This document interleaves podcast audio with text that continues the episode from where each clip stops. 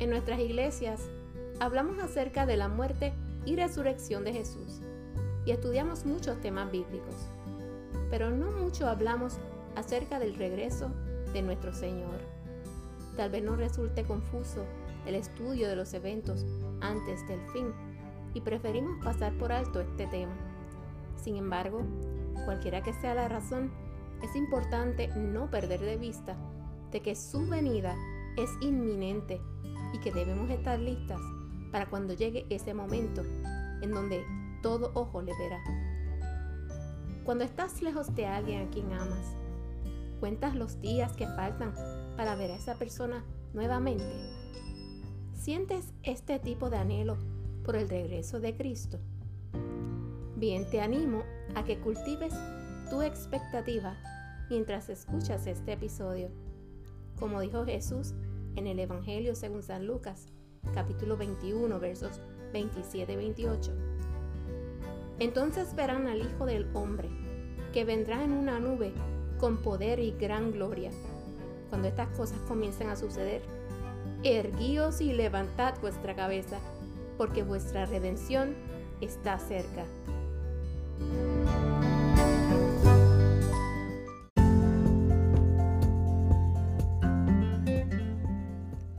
Bienvenida al podcast Su Amada. Soy Yaritza Barreto Guzmán del Ministerio de Mujeres de Calvary's Love Church. Gracias por acompañarnos.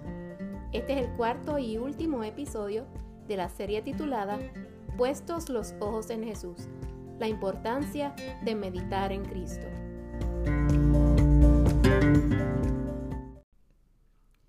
Sabemos que Jesús ya vino a la tierra por primera vez, al nacer en Belén hace más de dos mil años. Pero las escrituras nos dicen que Él volverá otra vez. Leamos algunos versos importantes acerca de la segunda venida de Jesús. Apocalipsis 1.7 dice, He aquí que viene con las nubes, y todo ojo le verá, y los que le traspasaron, y todos los linajes de la tierra harán lamentación por él. Sí, amén. La primera vez que vino, no muchas personas fueron testigos de su llegada. Según leemos en los Evangelios, solo unos humildes pastores y luego unos magos fueron a adorarle. Acerca de su segunda venida, Jesús mismo dijo, en Mateo 24:30, Entonces aparecerá la señal del Hijo del Hombre en el cielo, y entonces lamentarán todas las tribus de la tierra y verán al Hijo del Hombre viniendo sobre las nubes del cielo, con poder y gran gloria. Cuando Él regrese, todos se darán cuenta, pues vendrá como Rey vencedor a ejecutar justicia. La hermana y autora Nancy DeMoss de Wolgemuth describe muy bien y hace una comparación de los eventos que sucedieron cuando Jesús vino por primera vez y lo que sucederá cuando Jesús regrese. Ella dice que la segunda venida de Cristo es la piedra angular, el punto culminante de la vida y ministerio de Jesús, el punto hacia el que toda la historia se está moviendo. El regreso de Jesús a la tierra será muy diferente a su primer advenimiento. Consideremos las siguientes comparaciones. Él vino la primera vez como un infante. Nació en un tiempo y lugar pequeño y débil. Pero Él regresará como el Rey eterno, grande en fuerza y gloria. Cuando Él vino por primera vez, su gloria estaba cubierta, oculta a la vista humana. Pero cuando Él venga por segunda vez, su gloria brillará intensamente. Su primera venida fue encubierta, presenciada solo por unos pocos pastores pobres. Pocos reconocieron quién él era. En su segunda venida, todo ojo le verá y todos reconocerán quién él es. Él vino la primera vez como el Cordero de Dios, pero cuando él regrese, lo hará como el león de la tribu de Judá. En su primera venida fue juzgado y condenado a morir por hombres pecadores. Pero cuando Él regrese, vendrá como el juez a ejecutar justicia y juicio sobre todos los que se nieguen a arrepentirse de sus pecados. La primera vez Él vino como varón de dolores.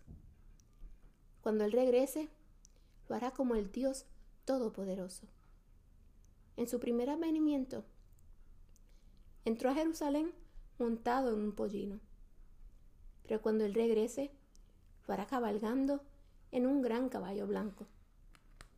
Cuando vino por primera vez, solo unos pocos se postraron para rendirle homenaje. Pero cuando Él regrese, toda rodilla se doblará y toda lengua confesará que Jesús es el Señor. La primera vez Él vino a la tierra a morir. La segunda vez Él vendrá a la tierra a reinar. La primera vez Él vino como un humilde siervo. La segunda vez Él vendrá como el comandante en jefe de los ejércitos de los cielos. La primera vez Él lavó los pies de sus discípulos. Cuando Él regrese, todos sus enemigos serán puestos como estrado de sus pies. La primera vez que Él vino, llevó una corona de espinas. Pero cuando Él regrese, será coronado con muchas coronas. Será el rey sobre su trono. Cuando Él regrese, hará guerra contra aquellos que se han rebelado contra Él. Él vino la primera vez como nuestro Salvador sufrido, pero regresará como nuestro soberano Señor. A la luz de la promesa de su segunda venida, sabemos que es iluso pensar que la vida aquí en la tierra lo es todo. La gran esperanza de su regreso nos motiva a vivir una vida santa y servir con fidelidad a Cristo y proclamarle a los demás hasta que Él venga. Como dice Lucas 21-28, levantad la cabeza, porque se acerca vuestra redención.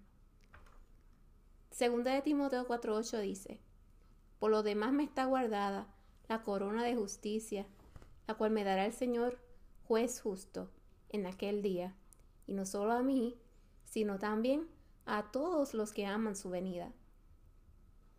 Debemos esperar con ansias el día en que nuestro Señor Jesús vendrá por su pueblo, con poder y gran gloria, Dice la Biblia que los muertos en Cristo resucitarán primero, y luego los que hayamos quedado seremos arrebatados juntamente con ellos en las nubes. Me gustaría hacer un paréntesis para hablarles un poco acerca de la parábola de las diez vírgenes.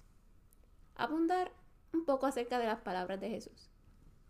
Cinco de estas diez vírgenes eran prudentes y cinco de ellas insensatas.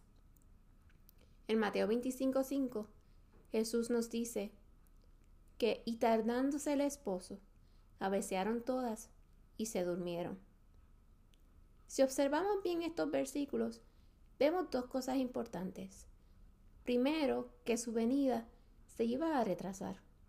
Este aparente retraso ha sido motivo de discusión desde la iglesia primitiva. El apóstol Pedro tocó este tema en segunda de Pedro capítulo 3, versos del 3 al 9. Pedro nos dice lo siguiente, sabiendo primero esto, que en los postreros días vendrán burladores, andando según sus propias concupiscencias, y diciendo, ¿dónde está la promesa de su advenimiento? Porque desde el día en que los padres durmieron, todas las cosas permanecen así como desde el principio de la creación. Luego en el verso 9 dice, el Señor no retarda su promesa, según algunos la tienen por tardanza, sino que es paciente para con nosotros, no queriendo que ninguno perezca, sino que todos procedan al arrepentimiento. Otro aspecto importante que podemos resaltar de los versículos de la parábola de las diez vírgenes es que las diez se durmieron, no solo las insensatas, el sueño es parte de nuestra vida ordinaria. El sueño en esta parábola significa las actividades ordinarias de la vida. El Señor no nos pide que vayamos a la cima de una montaña a poner nuestras miradas en el cielo esperando su venida. Al contrario, Él nos llama a trabajar en su reino, luego descansar y seguir trabajando. Dormir es parte de nuestro ritmo normal de la vida. A la medianoche que llegó el esposo, las que estaban preparadas con aceite en sus lámparas, fueron con él a las bodas, y se cerró la puerta. Amado que me escuchas, nadie puede obtener aceite para tu lámpara por ti. La salvación y la fe no se pueden obtener pidiéndole a los demás. Ninguna persona, ni tus padres, ni tus amigos, pueden compartirte la fe, la vida espiritual y la obediencia a Dios. Todo esto es personal. Recuerda que una vez que se cierra la puerta, ya no hay más oportunidad. No esperes a que se cierre la puerta. Dale tu vida al Señor y prepara tu lámpara con aceite ahora mientras aún tienes tiempo. Apocalipsis capítulo 3, verso 11 dice, He aquí, yo vengo pronto. Retén lo que tienes para que ninguno tome tu corona. La frase yo vengo pronto del pasaje que acabamos de leer en el libro de Apocalipsis, capítulo 3, es una frase de la carta a la iglesia en Filadelfia. Tiene solo dos palabras y es una pequeña frase. Vengo pronto, solo dos palabras. Pero qué esperanza, qué promesa qué motivación le da a aquellos que conocen a Cristo. Pero qué miedo y qué reto debe ser para los corazones de aquellos que no lo conocen. Jesús dice, vengo pronto. Retén firme lo que tienes para que nadie tome tu corona. Hay diferentes respuestas que las personas tienen a la promesa de que Cristo regresará. Primero las escrituras hablan de aquellos que no lo creen, aquellos que lo niegan, que dicen que no hay algo ni siquiera parecido. Segunda de Pedro capítulo 3. Se refiere a ellos como burladores. Dice que vendrán burladores, andando según sus propias concupiscencias en los últimos tiempos. La razón por la que se burlan, la razón por la que no creen, es que tienen deseos pecaminosos y quieren poder ser capaces de satisfacer esos deseos pecaminosos ellos mismos. No quieren tener que rendir cuentas morales a nada ni a nadie. Así que dicen, no hay tal cosa como un día de ajuste de cuentas. No hay un día del juicio. No hay un retorno de Cristo. Así que pueden decidir vivir, creen ellos, de la manera que quieran vivir. Así andando según sus propias concupiscencias, dicen estos burladores. ¿Dónde está la promesa de su advenimiento? Porque desde el día que los padres durmieron, todas las cosas permanecen así como desde el principio de la creación. Estas personas creen neciamente que todo continuará siendo como hasta hoy, como ha sido por años y años. Ciertamente si tu visión del tiempo es solamente lo que puedes ver en la tierra en este periodo corto de tiempo, esa sería una perspectiva que podría tener sentido. Pero si tú pudieras ver las cosas desde el punto de vista de Dios y desde el punto de vista de las escrituras, verías que es una forma necia de vivir y una forma de vivir ilusa. Pero hay aquellos que niegan que Cristo regresará. Ellos son llamados burladores. La otra categoría son aquellas que creen en el retorno de Cristo. Dentro de esos que creen que Cristo vendrá, podemos identificar tres categorías de creyentes. Probablemente hay más, pero resaltemos estas tres en este episodio. Dentro de esa categoría están los que creen que Él regresará, pero están obsesionados con los detalles que Dios ha escogido no revelarnos. Ellos insisten aún sabiéndolo y pasan mucho tiempo en eso. Por ejemplo, hace 1100 años, muchos cristianos en Europa predijeron que el mundo estaba a punto de terminar y que Cristo regresaría al final de los primeros mil años, el fin del primer milenio, luego de la primera venida de Cristo. Así que en la medida en que esos mil años después de Cristo se acercaban, cientos de peregrinos vendieron todas sus pertenencias y emigraron a Jerusalén en espera de Cristo.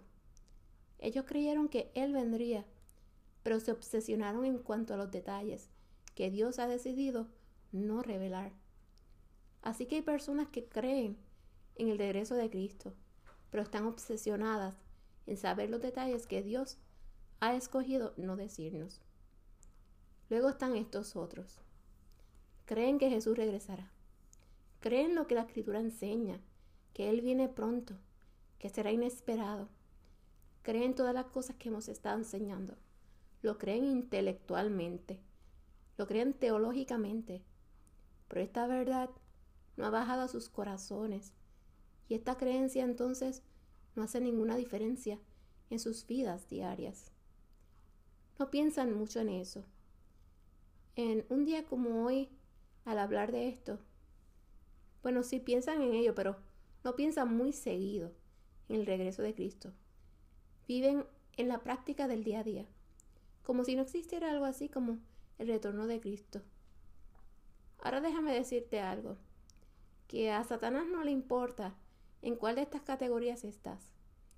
Si niegas el regreso, si crees y te obsesionas con los detalles y las fechas que no han sido revelados, o si crees en ello de manera ortodoxa y teológica. Pero en realidad, porque en realidad no hace diferencia en tu vida diaria. Todas estas categorías sirven a los propósitos del enemigo.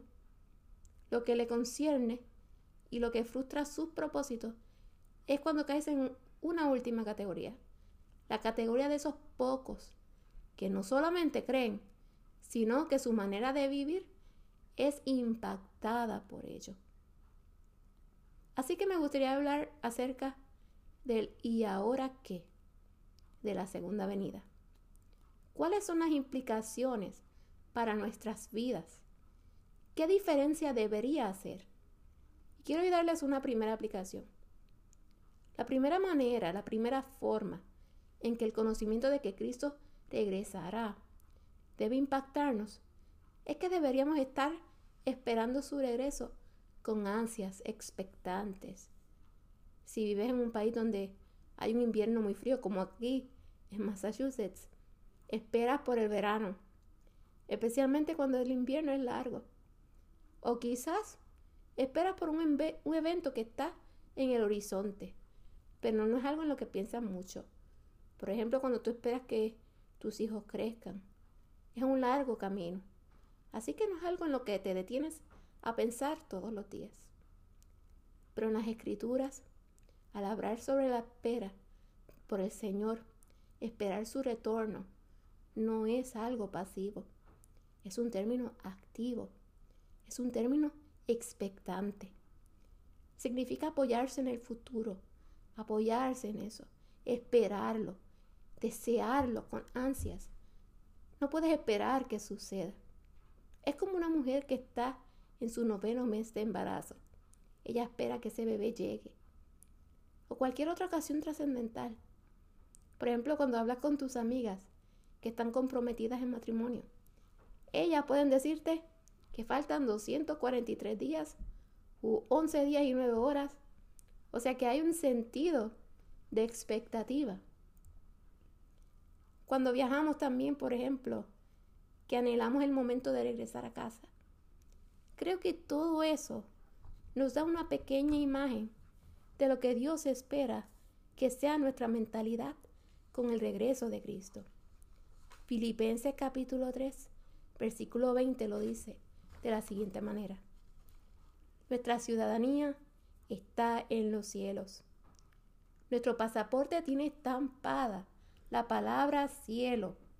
Allí es donde pertenecemos. Ese es nuestro país. Aquí somos extranjeros, somos peregrinos, estamos de camino a nuestro hogar celestial. Y nuestro hogar no es aquí. Nuestro hogar está en el cielo. Nuestra ciudadanía está en el cielo. Y de allá, o sea, del cielo, esperamos a nuestro Salvador, el Señor Jesucristo. Es un tipo de espera intensiva, es expectante, estamos esperándola. Esto incluye hacer de esto nuestra esperanza. Somos pacientes al esperar, pero estamos enfocadas en eso, no obsesionadas con los detalles que Dios no ha revelado, pero al mismo tiempo conscientemente, con conciencia, esperando ese momento. Pablo le dice a Tito en el capítulo 2, versículo 13, aguardando la esperanza bienaventurada y la manifestación de gloria de nuestro gran Dios y Salvador, Cristo Jesús.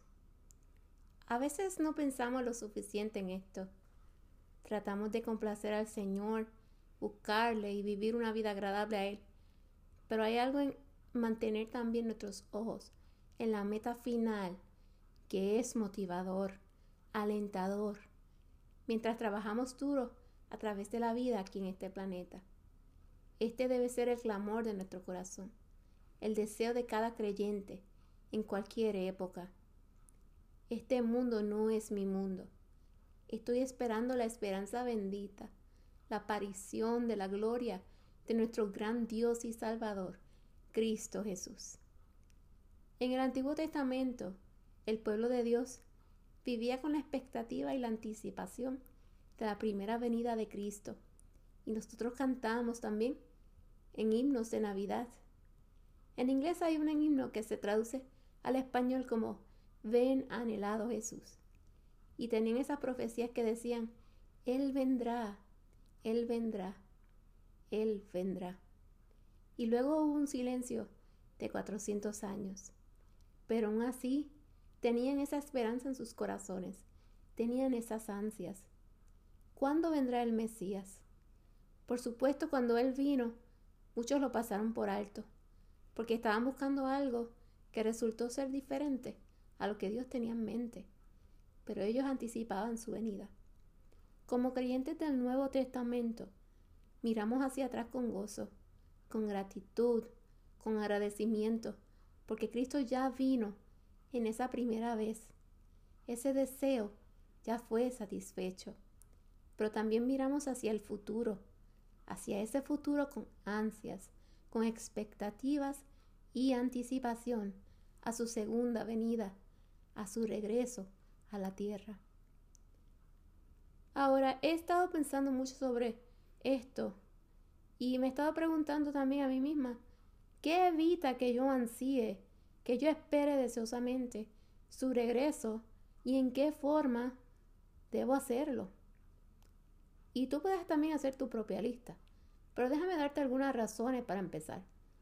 No está en un orden particular, pero una de las razones puede ser que estamos preocupadas, estamos muy atadas a demasiadas cosas, preocupaciones, prioridades, simplemente estamos ocupadas. Tenemos en nuestra mente muchas cosas distraídas. Tenemos demasiadas cosas que consumen nuestra atención aquí y ahora. Las personas hablan sobre la economía constantemente, sobre la administración actual, sobre los problemas políticos, los eventos mundiales. Esas son las cosas que cuando vas al internet o a las noticias simplemente atrapan tu atención.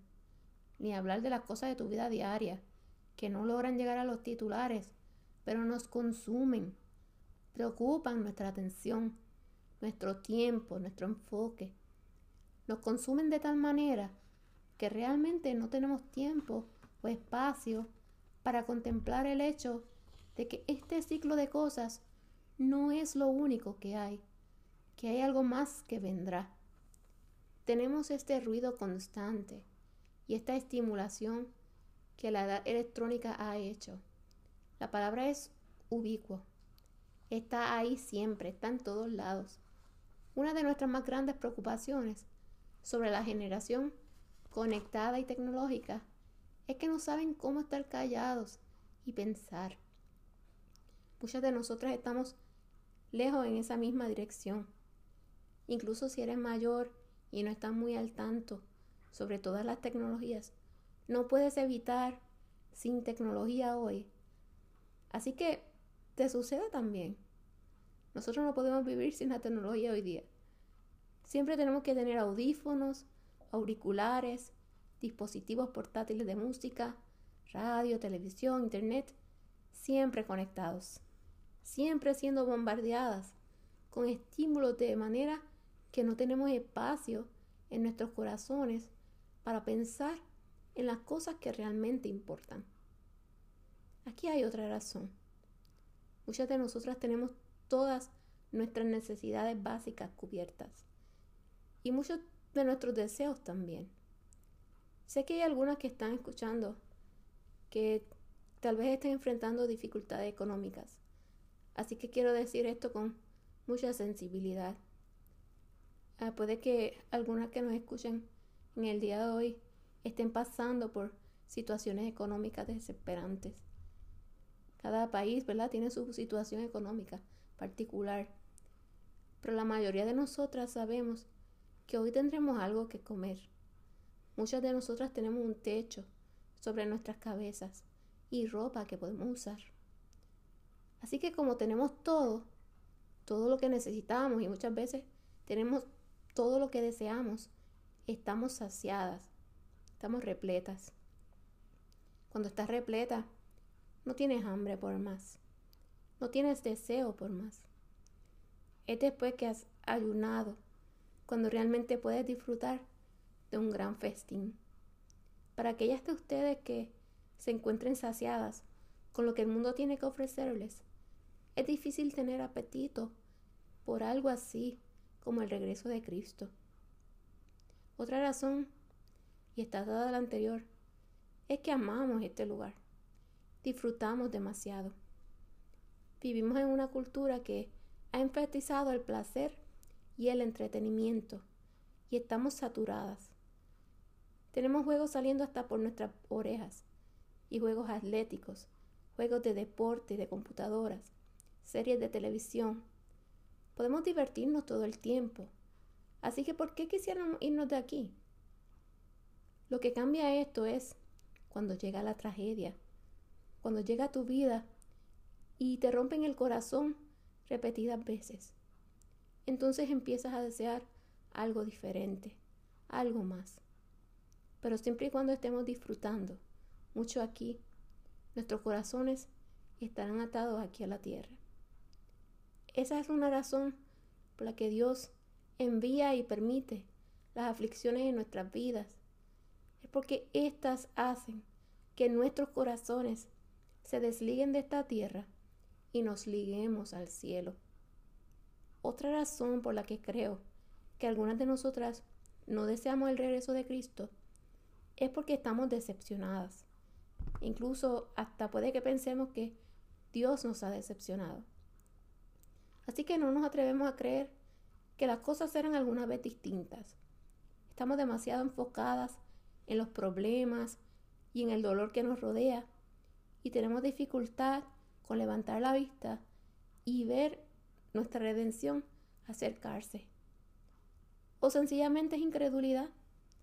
No podemos creer que las cosas puedan ser diferentes. Hemos creído, bueno, hemos crecido acostumbradas a vivir entre lágrimas, pesar y dolor, noche, oscuridad y muerte. Es casi como un cuento de hadas, el creer lo que las escrituras dicen.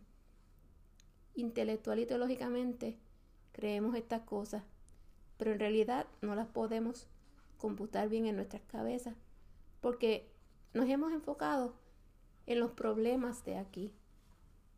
Entonces, ¿cómo podemos cultivar un mayor deseo por su regreso?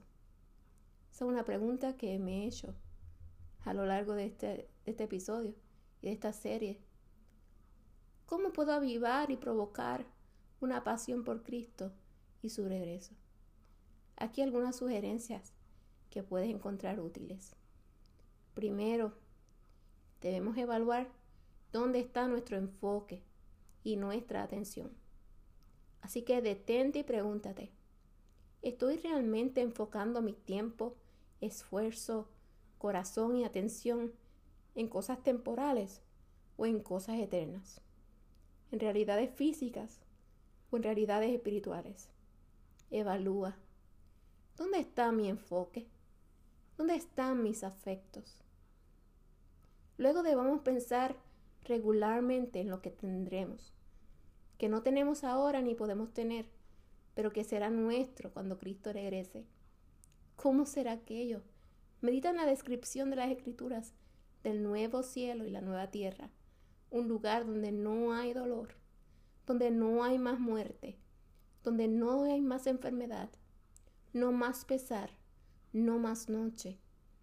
La promesa de, la de primera de Juan, capítulo 3, donde dice que cuando Él aparezca, nosotros seremos como Él, porque lo veremos como Él es. Así que no solamente dejes que estas cosas entren por un oído y salgan por el otro. No digas, sí, sí, yo sé eso, lo he escuchado, lo he visto, he estado ahí, he hecho eso también. No, detente, piensa, reflexiona. ¿Qué significa? ¿Cómo será?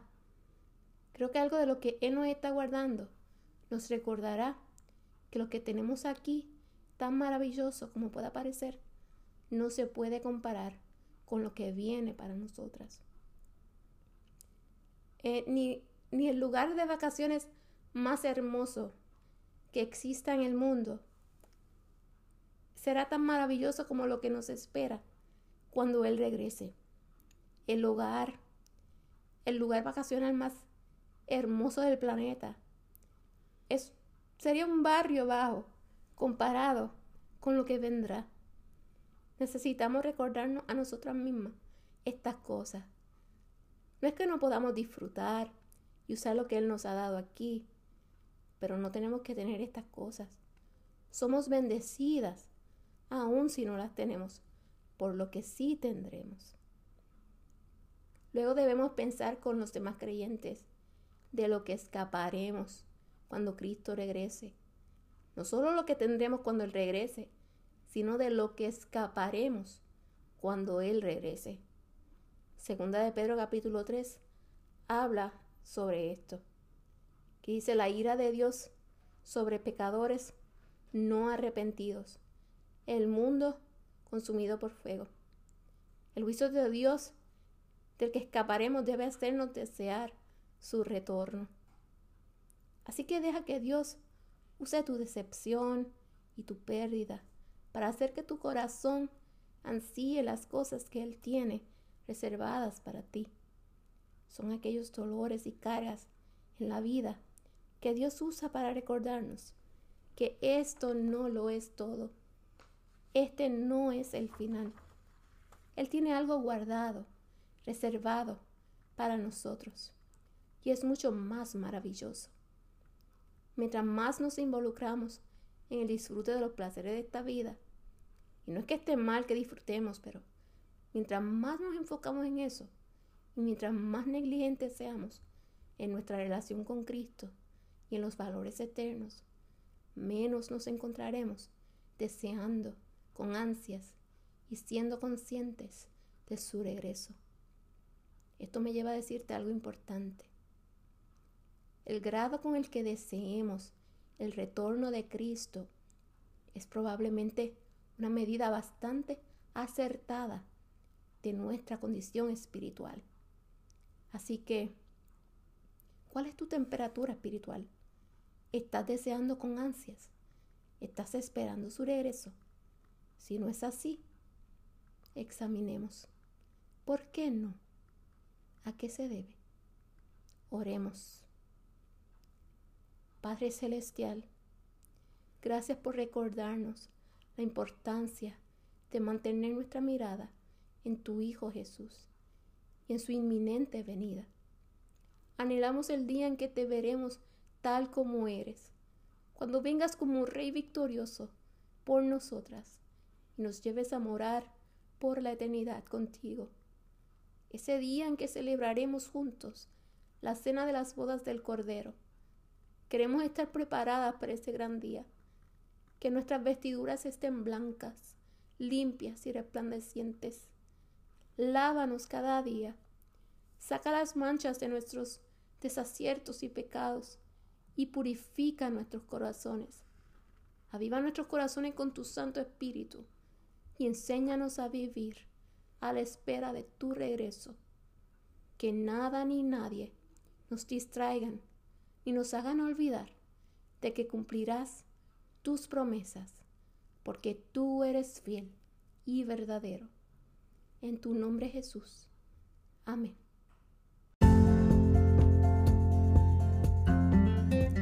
Gracias por haber sintonizado el último episodio de la serie titulada Puestos los ojos en Jesús, la importancia de meditar en Cristo. Les invito a conectarse nuevamente la próxima semana para escuchar nuestra nueva serie. Para más información acerca de este ministerio, sigue la página Su Amada en las redes sociales o búscanos en Facebook bajo CLC Women's Ministry. Dios te bendiga.